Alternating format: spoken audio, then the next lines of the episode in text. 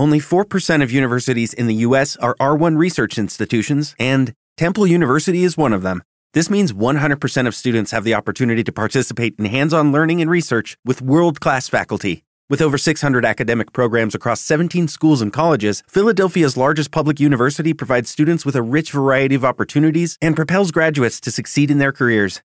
Temple University. Schedule a campus tour today at admissions.temple.edu/visit.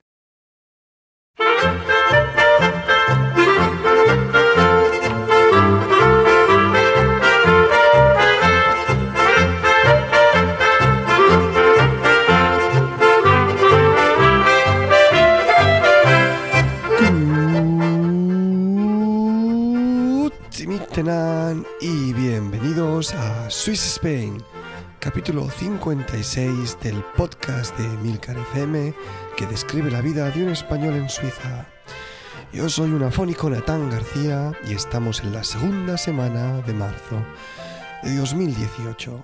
Y Swiss Spain vuelve esta quincena de nuevo a estar patrocinado por centraldereservas.com tu portal español de reservas de alojamiento con más de 750.000 opciones en todo el mundo. Ay, como escucháis, esto no es ninguna personificación de una persona fónica, no, es mi voz real. Y tengo así, no he podido casi ni dar clases, perdón, porque la semana pasada, como ya bien sabréis, ahí en España ha pasado exactamente lo mismo, pues tuvimos una, una ola de frío siberiano que, pasó por encima de toda Europa y obviamente aquí en, en Suiza pues pasó exactamente lo mismo con temperaturas mínimas de hasta 12 y 13, menos 13 grados en la zona donde yo estoy viviendo. Y bueno, pues un día saliendo a la calle con una bufanda no lo suficientemente gruesa, pues pasó lo que tenía que pasar. Cogí un, un resfriado mezclado con gripe, mezclado con no sé qué y acabado con esta voz con la que escucháis. Así que he pensado una cosa, perdón, ¿eh? que tenía que toser. Como no es de recibo que tengáis a un presentador con esta voz, voy a hacer algo de lo que quizás me vaya a arrepentir, pero es que no me queda ninguna otra ninguna otra opción. Así que vamos allá. Jonathan. ¿Eh? ¿Cómo? Sí, sí, tú, Jonathan. ¿Yo? Dime. Eh, es tu momento. Sé que haces tiempo que sé que hace tiempo que estás esperando tu oportunidad para para ser la estrella de este podcast y esta semana ha llegado. Pues ya era hora, ¿eh? Anda, ahí ahí tienes el guion. Sí. ¿O qué, qué? Hazlo sin guion, que tú siempre te chuleas mucho de que sabes mucho, mucho. ¿Yo? Así que venga, habla del tema tú solito. A ver con tú dirás que yo no puedo con esta voz. Bueno, bueno, bueno. Venga, arranca, cuando quieras, crack. Todo tuyo el programa. Bueno, pues como habéis visto en el título que pone vida de artista, pues el podcast va de artistas, supongo, de gente que vive como artista y que trabaja de artistas, artísticamente hablando, claro. Y y, y, bueno, pues los artistas es gente que duerme mucho, que trabaja poco y que encima quiere cobrar mucho dinero por no hacer casi nada. Sobre todo los, los pintores, que te pintan ahí cuatro dibujacos y te dicen esto cuesta un millón de dólares. Pero ¿qué es esto, hombre? O los músicos, unos vagos que solo trabajan los fines de semana por la noche y, que también quieren cobrar mucho. Entre semana, que es su fin de semana, cinco días de fin de semana y luego trabajar dos. Y los, los actores, también, lo mismo que los músicos. De vez en cuando algún ensayo y, y, nada, un par de funciones en fin de semana. Nada, que los artistas son unos, unos privilegiados. Eh, yo creo que va esto el podcast, ¿no? Oye, oye, Jonathan, que, que llevamos 56 programas ya. Ya. Que, que estás en mi cabeza, pero que sabes realmente lo que he hecho durante esos últimos capítulos. ¿Y? Tú sabes que aquí hay cierto nivel en este podcast. No, no podemos, no podemos decir las cosas que has dicho y simplemente quedarte tan pancho. Aquí los oyentes esperan una calidad X. Bueno, es que es mi primera incursión podcastil. Tú, que tus primeros podcasts fueron una basura, ¿eh? Sí que no me critiques tanto. Chulito, pero bueno, es lo que tiene un novato como yo. Quieras que no. ¿Mm? Bueno, pero que siempre vas de chulito ahí con tu bueno, bueno, bueno. ¿Y ahora qué? Ahora te cagas, ¿eh? Te dejo un momento solo y mira, mira que nos, que nos entregas, ¿eh? Bazofia, basura, basura ¿Eh? podcastil, hombre. ¿Cómo? Como- no, las cosas las llamamos por su nombre. Si Venga. lo, que, si lo que dice no es de buena calidad, no entretiene, no tiene un ritmo, pues, pues se dice, es lo que hay. Sea que dedícate a molestar lo mínimo, pero así no. No, no me llores, Sara. No te me pongas a llorar, ¿Por hombre. qué? Llorica. Aquí como si te hubiese, te hubiese, hubiese faltado. Que yo también tengo sentimientos. Sí, sentimientos tenemos todo. Y lo que siento yo ahora es que, que la, la audiencia está dejando el podcast por, por tu manera de, de hablar. Pero qué duro eres conmigo. Bueno, mira, tengo una idea. He encontrado unos, unos bombones aquí en Suiza de- que son de la marca Halter, que me van muy bien. Voy a tomarme una a ver si me ayudan. ¿Y a mí quién me va a ayudar? A ver, aquí, venga. Va adentro.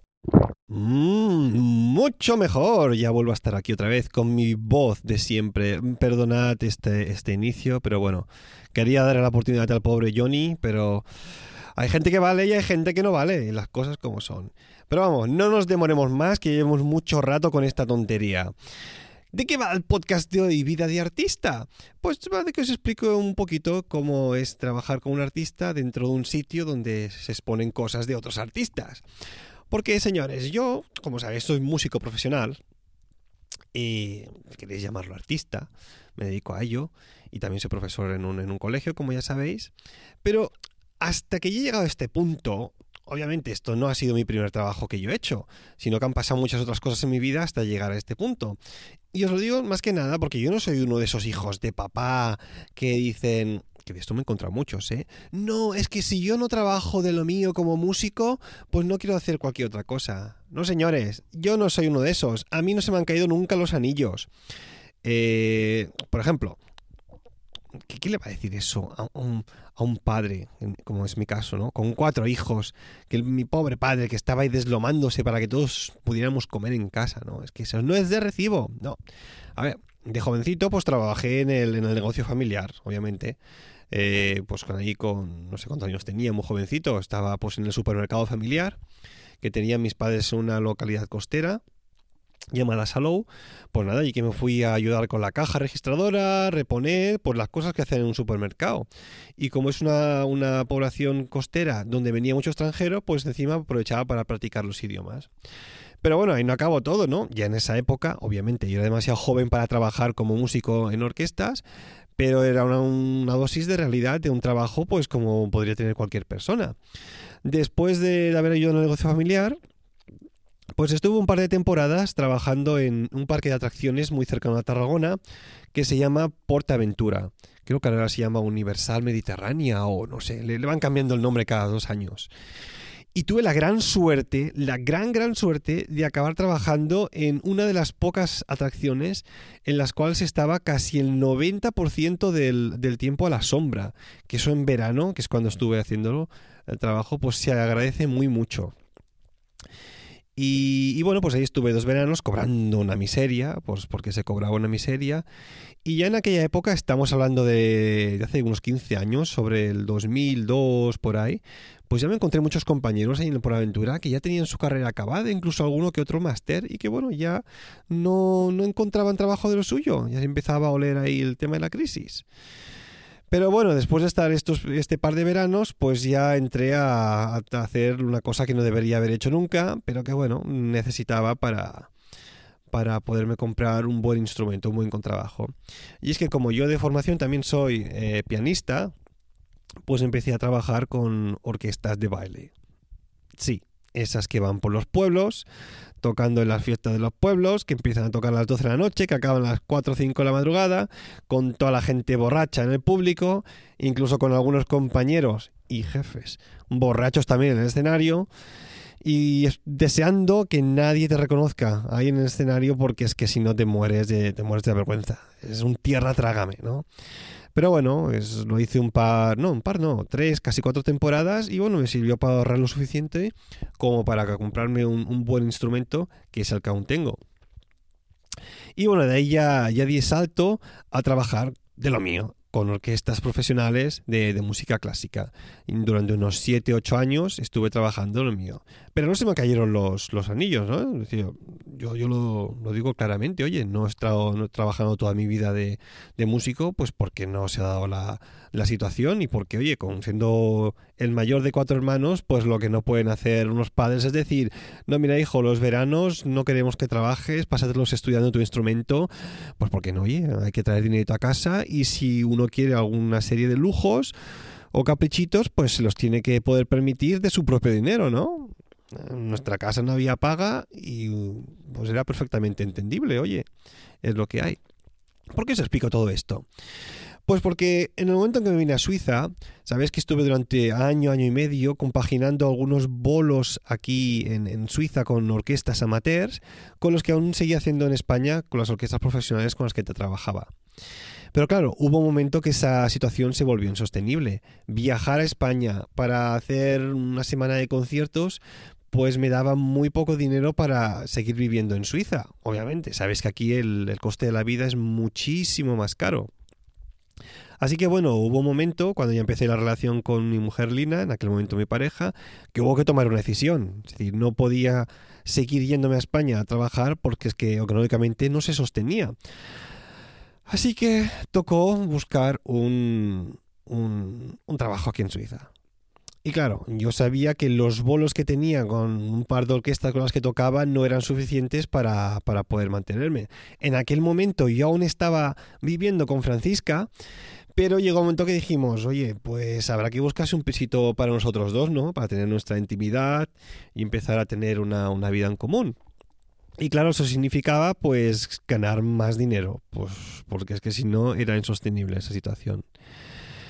Ah, así que bueno, pues me tocó en ese momento, por decirlo de alguna manera, dar dos pasos para atrás y volver a hacer un trabajo para el cual no me había formado, un trabajo normal. ¿Y dónde acabé trabajando? Pues bueno, busqué junto con Lina en un único lugar y acabó saliendo bien. Eh, estuve trabajando durante 18 meses, creo, 16, 18 meses, un año y medio, en el Kunsthaus de Zürich, que es el museo de arte más importante de la ciudad. Y bueno, pues, ¿de qué me tocó trabajar? De segurata, por llamarlo de alguna manera, de vigilante. La formación, como os digo, era, era muy, muy simple, un par de semanas donde eh, te hacían leer unos dossiers, donde estabas ya, digamos, trabajando con una persona que te iba enseñando cómo, cómo se desarrollaba el trabajo en cada una de las zonas. Y, fue bastante, bastante sencillo. Ya cuando me eché a llorar fue el, el, mes, el primer mes que estuve trabajando y que me llegó el, el sueldo, ¿no? La mensualidad.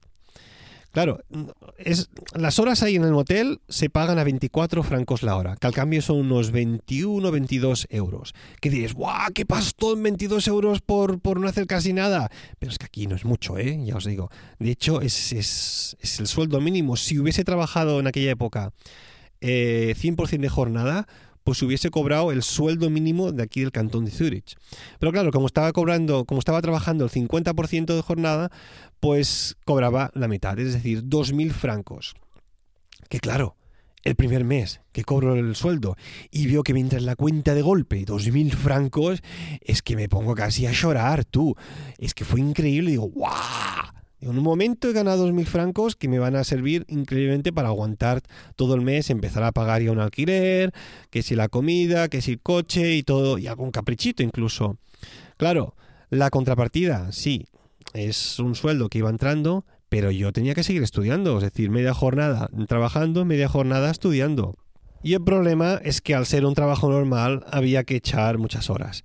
La jornada completa aquí en Suiza son 42 horas, o sea que me tocaba estar 21 horas a la semana. Lo cual no era real porque había que trabajar en, fines de semana alternos. es decir, que una semana trabajaba un 25, en, perdón, un poco menos de jornada y la otra semana tenía que compensar el fin de semana que no había trabajado anteriormente. O sea que no, no, no estaba muy contento con esa situación, pero bueno, era lo que había que hacer. El trabajo, eso sí, ya os lo digo, ¿eh? era aburridísimo. O sea, las, las horas pasaban, pero con una lentitud increíble. Aparte, tenía que estar siempre de pie, sin poder sentarme, sonriendo falsamente a la gente que entraba al museo. Y bueno, el reloj parecía que no se movía durante ese tiempo. El, trabajo, pues bueno, dependía según la zona en que, en que, me encontraba. Había las zonas de control que se llamaban, que tenía que, comprobar que los visitantes llevaran una chapita de metal que les daba acceso al, museo, acreditando que obviamente habían pagado la entrada.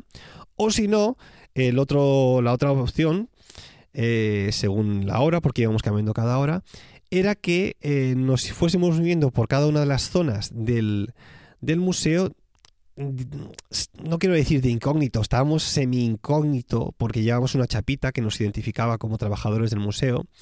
Pero bueno, hasta que nos, nos íbamos moviendo para cerciorarnos de que la gente no tocase los cuadros o las esculturas, cosas obvias que tampoco hiciesen fotos con flash, que no llevasen, por ejemplo, uh, objetos punzantes salientes de, su cuerpo, de su cuerpo, como podía ser un paraguas, porque bueno, se te das una vuelta, te das, te giras, te medio giras con un paraguas y a lo mejor puedes tirar una escultura o rasgar un cuadro, ¿sabes? Pues había que mirar estas cosas, que la gente tampoco no hablase por teléfono, porque hay algunos mal educados que, oye, ya no es que hablen por teléfono, sino es que encima llevan el, teléfono sin ponerlo en, en, silencio, ¿sabes? O sea, que pegaba ahí un sonidaco, y encima la gente cogía el teléfono, unas cosas increíbles.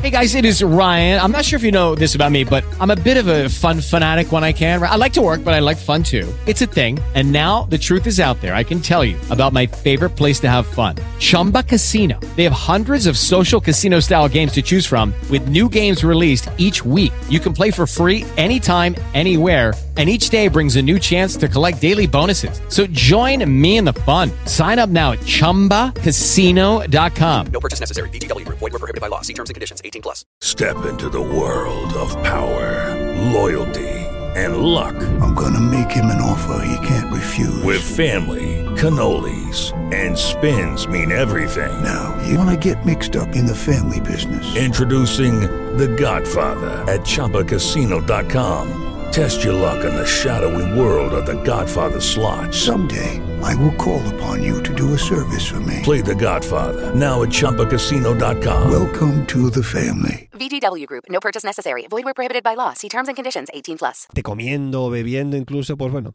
Todas estas cosas había que ir un poco con cuidado y pararlas antes de, de que se llevasen a cabo. Las cosas típicas, bueno, que no se pueden hacer en un museo, como, como en todas partes. Lo que sí os digo, que los fines de semana, por ejemplo, que os he dicho que eran alternos, me tocaba trabajar todo el día y se me hacían eternos. Empezar a las 10 de la mañana y acabar ahí a las 5 a las 6 de la tarde, creo incluso. Pues bueno, hacía que te quedases ese fin de semana, pues sin fin de semana, valga la redundancia, es decir, mm, es lo que tocaba. Eh, había que echar horas, había que ganar dinerito y bueno, si no puedes trabajar de lo tuyo porque no, no tienes los, suficientemente, los suficientes contactos o por lo que fuera, pues había que volver a hacer un trabajo normal. Ningún problema, no se me caen los anillos, es lo que había. Os hablo un poco del museo este. Porque, como les decía al, principio, es el museo más importante de arte de, de Zurich y me atrevería a decir incluso de toda Suiza.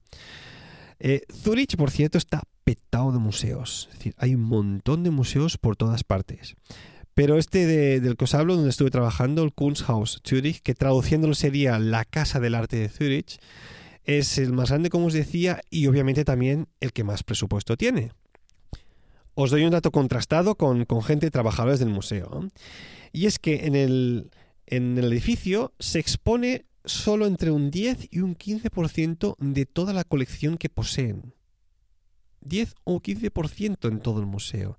El resto está o bien en exposiciones itinerantes o cedidas a otros museos, o, y ojo al caso, eh, ojo al dato, perdón, el grueso del resto de la colección está, según me dijeron, escondida en búnkeres secretos en montañas de Suiza, que obviamente la ubicación de las cual de, la- de- de las obras es conocida por muy poca gente. Porque a saber la- en, esos búnkeres, en esos almacenes de obras, la de cosas que debe haber ahí. Claro, tienen tanta, una colección tan increíblemente amplia que las obras del museo están cambiando casi constantemente. Y bueno, al no tener tanto espacio, pues tienen que, ponerlas en algún sitio, ¿no? Guardarlas. Mirad si tienen obras, que hace de hecho eh, cuestión de unos tres años, creo que fueron tres años y medio, hubo una votación en el cantón de Zurich para decidir si la ciudad quería que se construyese otro edificio anexo a- al de este museo donde estuvo trabajando para que se siguiesen exponiendo más obras. Después de votar, salió que sí, y hace un par de años y medio que empezaron las obras, y nada, es un edificio que están construyendo al cruzar la calle, como aquel que dice, en 100 metros, ¡pum! Ya tienes el, el nuevo edificio eh, que albergará, pues bueno, otra gran parte de la colección que, que tienen por ahí, pues escondida, a saber dónde. Eh, de hecho, lo, lo- lo guay de, de esto es que en los planos, por lo menos que nosotros vimos cuando yo estaba trabajando ahí, porque había unas maquetas de cómo sería el nuevo edificio, habrá un túnel que conectará ambos edificios para que no haya que salir a la calle y demás. Es decir, que, que va a estar muy bien. Eh, robar, robar en el museo. No os puedo hablar de esto. Ya sé que hay algunos que estás ahí pensando, oh, Natán, tú que estuviste trabajando en Segurata, ¿sabes, sabes qué se podía hacer para mangar alguna obra, no? pues por contrato no me dejaron hablar de ello, obviamente. Yo firmé un contrato donde todos los conocimientos al respecto de lo que se me dijeron de la seguridad del, del museo me los tendría que llevar conmigo a la tumba. Y de hecho es así como lo voy a hacer. Es decir, que no vengáis a intentar... eh, mm, darme dinero porque os diga cómo, cómo poder robar un Dalí o un Modigliani o qué sé yo, un Kandinsky. No lo voy a hacer, no lo voy a hacer porque entre otras cosas no tengo ni puñetera idea. La información que nos daban estaba muy sesgada. Obviamente hay muchos sistemas de control para que estas cosas no pasen, pero no, no vayáis al museo con la idea de, de robar una obra. No, no porque es posible que no lo consigáis y es posible que encima os metan en la cárcel aquí en Suiza. Y pagar un abogado suizo no es barato, ¿eh? es decir, no os la juguéis, gente.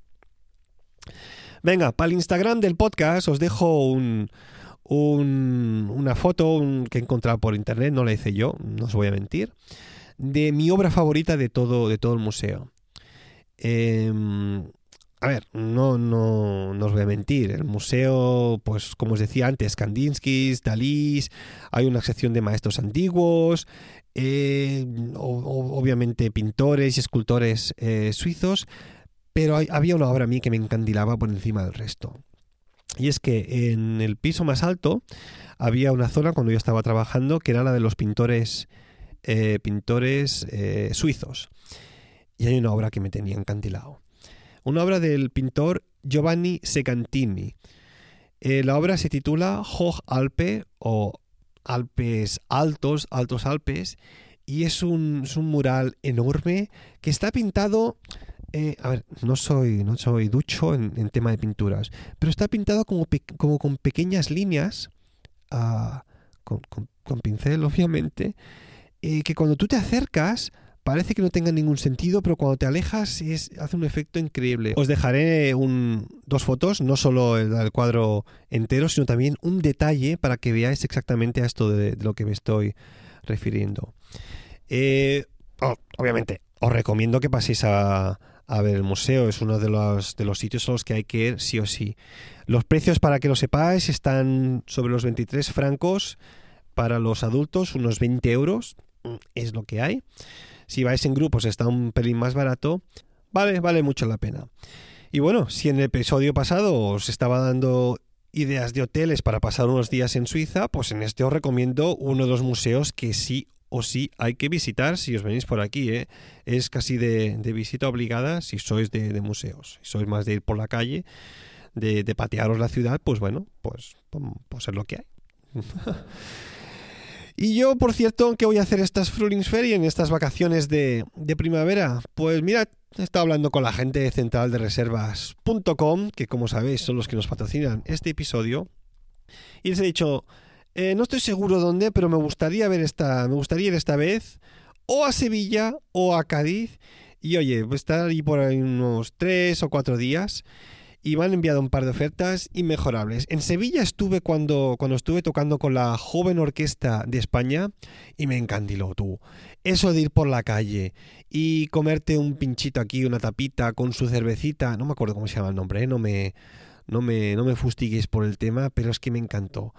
Recuerdo que cuando fui con la orquesta hicimos eso, uno, uno de los músicos de los compañeros era de Sevilla y se, con, se conocía los mejores bares, los mejores tascas y todo el sitio para ir directamente a donde nos interesaba. Y creo que pusimos 20 o 30 euros por, por cabeza y bueno, empezamos un mediodía a, a comer tapitas y a beber su, su, su, cervecilla y acabamos pues a las 7, 8 de la tarde pues todo medio contentillos. Éramos mayores de edad ya todos, ¿eh? también es, es importante decirlo.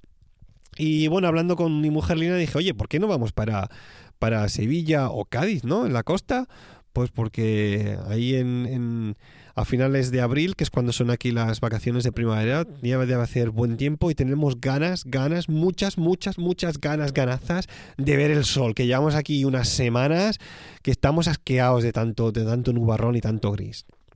Así que bueno, para dos personas con el niño pequeñito, con el bebé, eh, a finales de, de, abril, para lo que sería San Jordi, así hago un regalito, pues un regalito y encima es para la feria de abril, ¿eh? Um, me sale redondo, redondo. Pues un, un apartamento Resitur, porque esta vez no vamos, no, no iríamos de hotel, sino de apartamentos, que está mucho mejor para ir con un niño pequeñito, obviamente. ¿Por qué nos hemos encontrado con Central Reservas? Que por 165 euros podríamos estar cuatro días y tres noches, es decir, ideal. ¿Qué ha pasado? Que buscando la misma oferta en otros buscadores, no los voy a nombrar porque ya sabéis todos cuáles son, pues nos hemos encontrado que el precio es superior, obviamente, entre 15 y 20 euros más. Así que con Central de Reservas tenemos el precio más económico posible. Si no fuésemos ya para Cádiz, Cádiz, Cádiz, ay, no he estado nunca, ¿eh? no he estado nunca, pero tengo, tengo ganas también de ir para allí. Si no nos hospedamos ahí, seguramente cojamos un tren y vayamos aunque sea un día a, ver la, la, ciudad. Pues nos hemos encontrado tres cuartos de lo mismo. Ahí hemos mirado un hotel, Hotel de Francia y París, y por dos días más, eh, perdón, tres días y dos noches, pues nos hemos encontrado con desayuno que por 205 euros estaríamos ya eh, las necesidades cubiertas de alojamiento. ¿Qué ha pasado? Lo mismo buscando en otros buscadores, oye, se nos han subido los precios más de 75 euros e incluso 125 euros más caros. Es decir, que si no queréis perder el tiempo buscando, buscando, buscando, id a donde vais a tener el mejor precio sí o sí.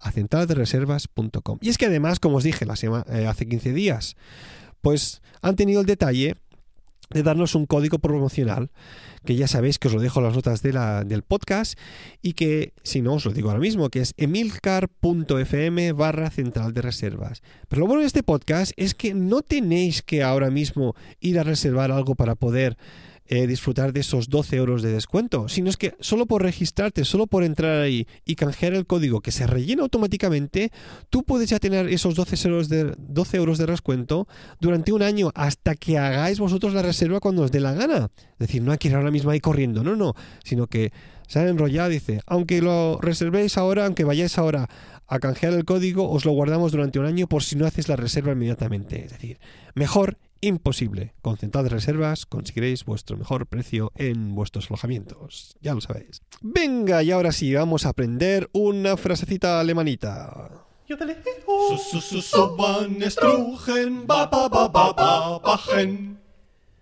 Y tenemos hoy algo que parece filosófico, pero que no lo es en absoluto. La frase en cuestión dice: Alles hat ein Ende, nur die Wurst hat Zeit. Y esto, eh, traducido en español de España, sería algo así como, todo tiene un fin. Solo la salchicha tiene dos. A ver, ¿esto qué, qué, a, qué viene exactamente? Mirad, de la misma manera que, por ejemplo, la cerveza, pues las salchichas son, se asocian casi inmediatamente con Alemania y los alemanes. Esto ya lo sabéis, ¿no? No es una expresión explícitamente de Suiza. Eh, y bueno, pues por supuesto todo esto tenía que estar en, en los dictados del idioma.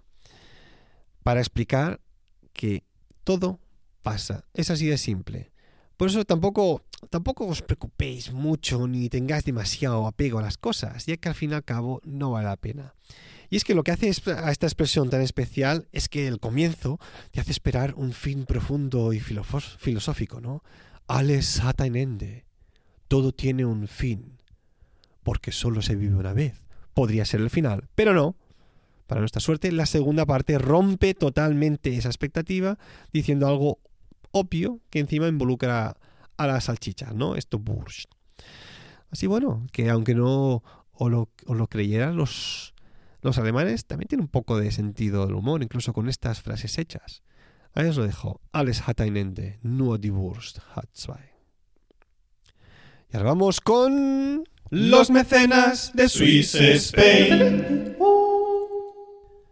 Hoy lo voy a hacer muy rápido. Tenemos al mecenas, la primer mecenas de Suiza que me ha enviado aquí algo de Suiza que estoy muy muy contento porque tenemos aquí a David C que me han llegado unos franquitos de ahí. Muchas gracias David C y quizás pronto me pondré en contacto contigo para un proyecto secreto.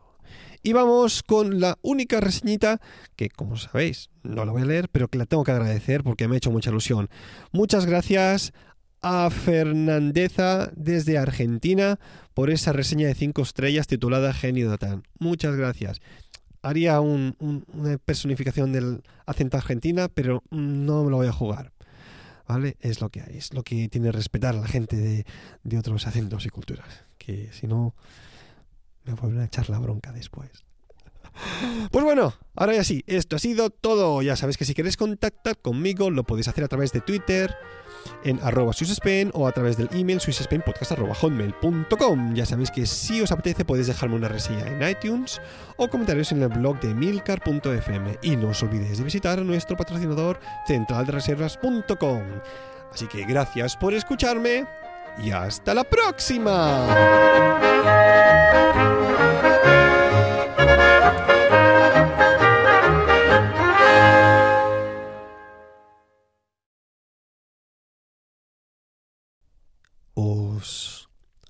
os he de confesar una cosa. Y es que cuando estuve trabajando en el museo, pues pues tenía que mirar obviamente que la gente no tocase los cuadros ni las esculturas. Pero es curioso porque yo cuando estudié historia del arte en, en España, en el instituto, mi profesora me dijo, es que el, el hecho en sí de crear una escultura no es solo para un placer visual, sino para un placer táctil. Lo que choca mucho con todas estas reglas de los museos, donde te dicen, no, por favor, no tocar las esculturas.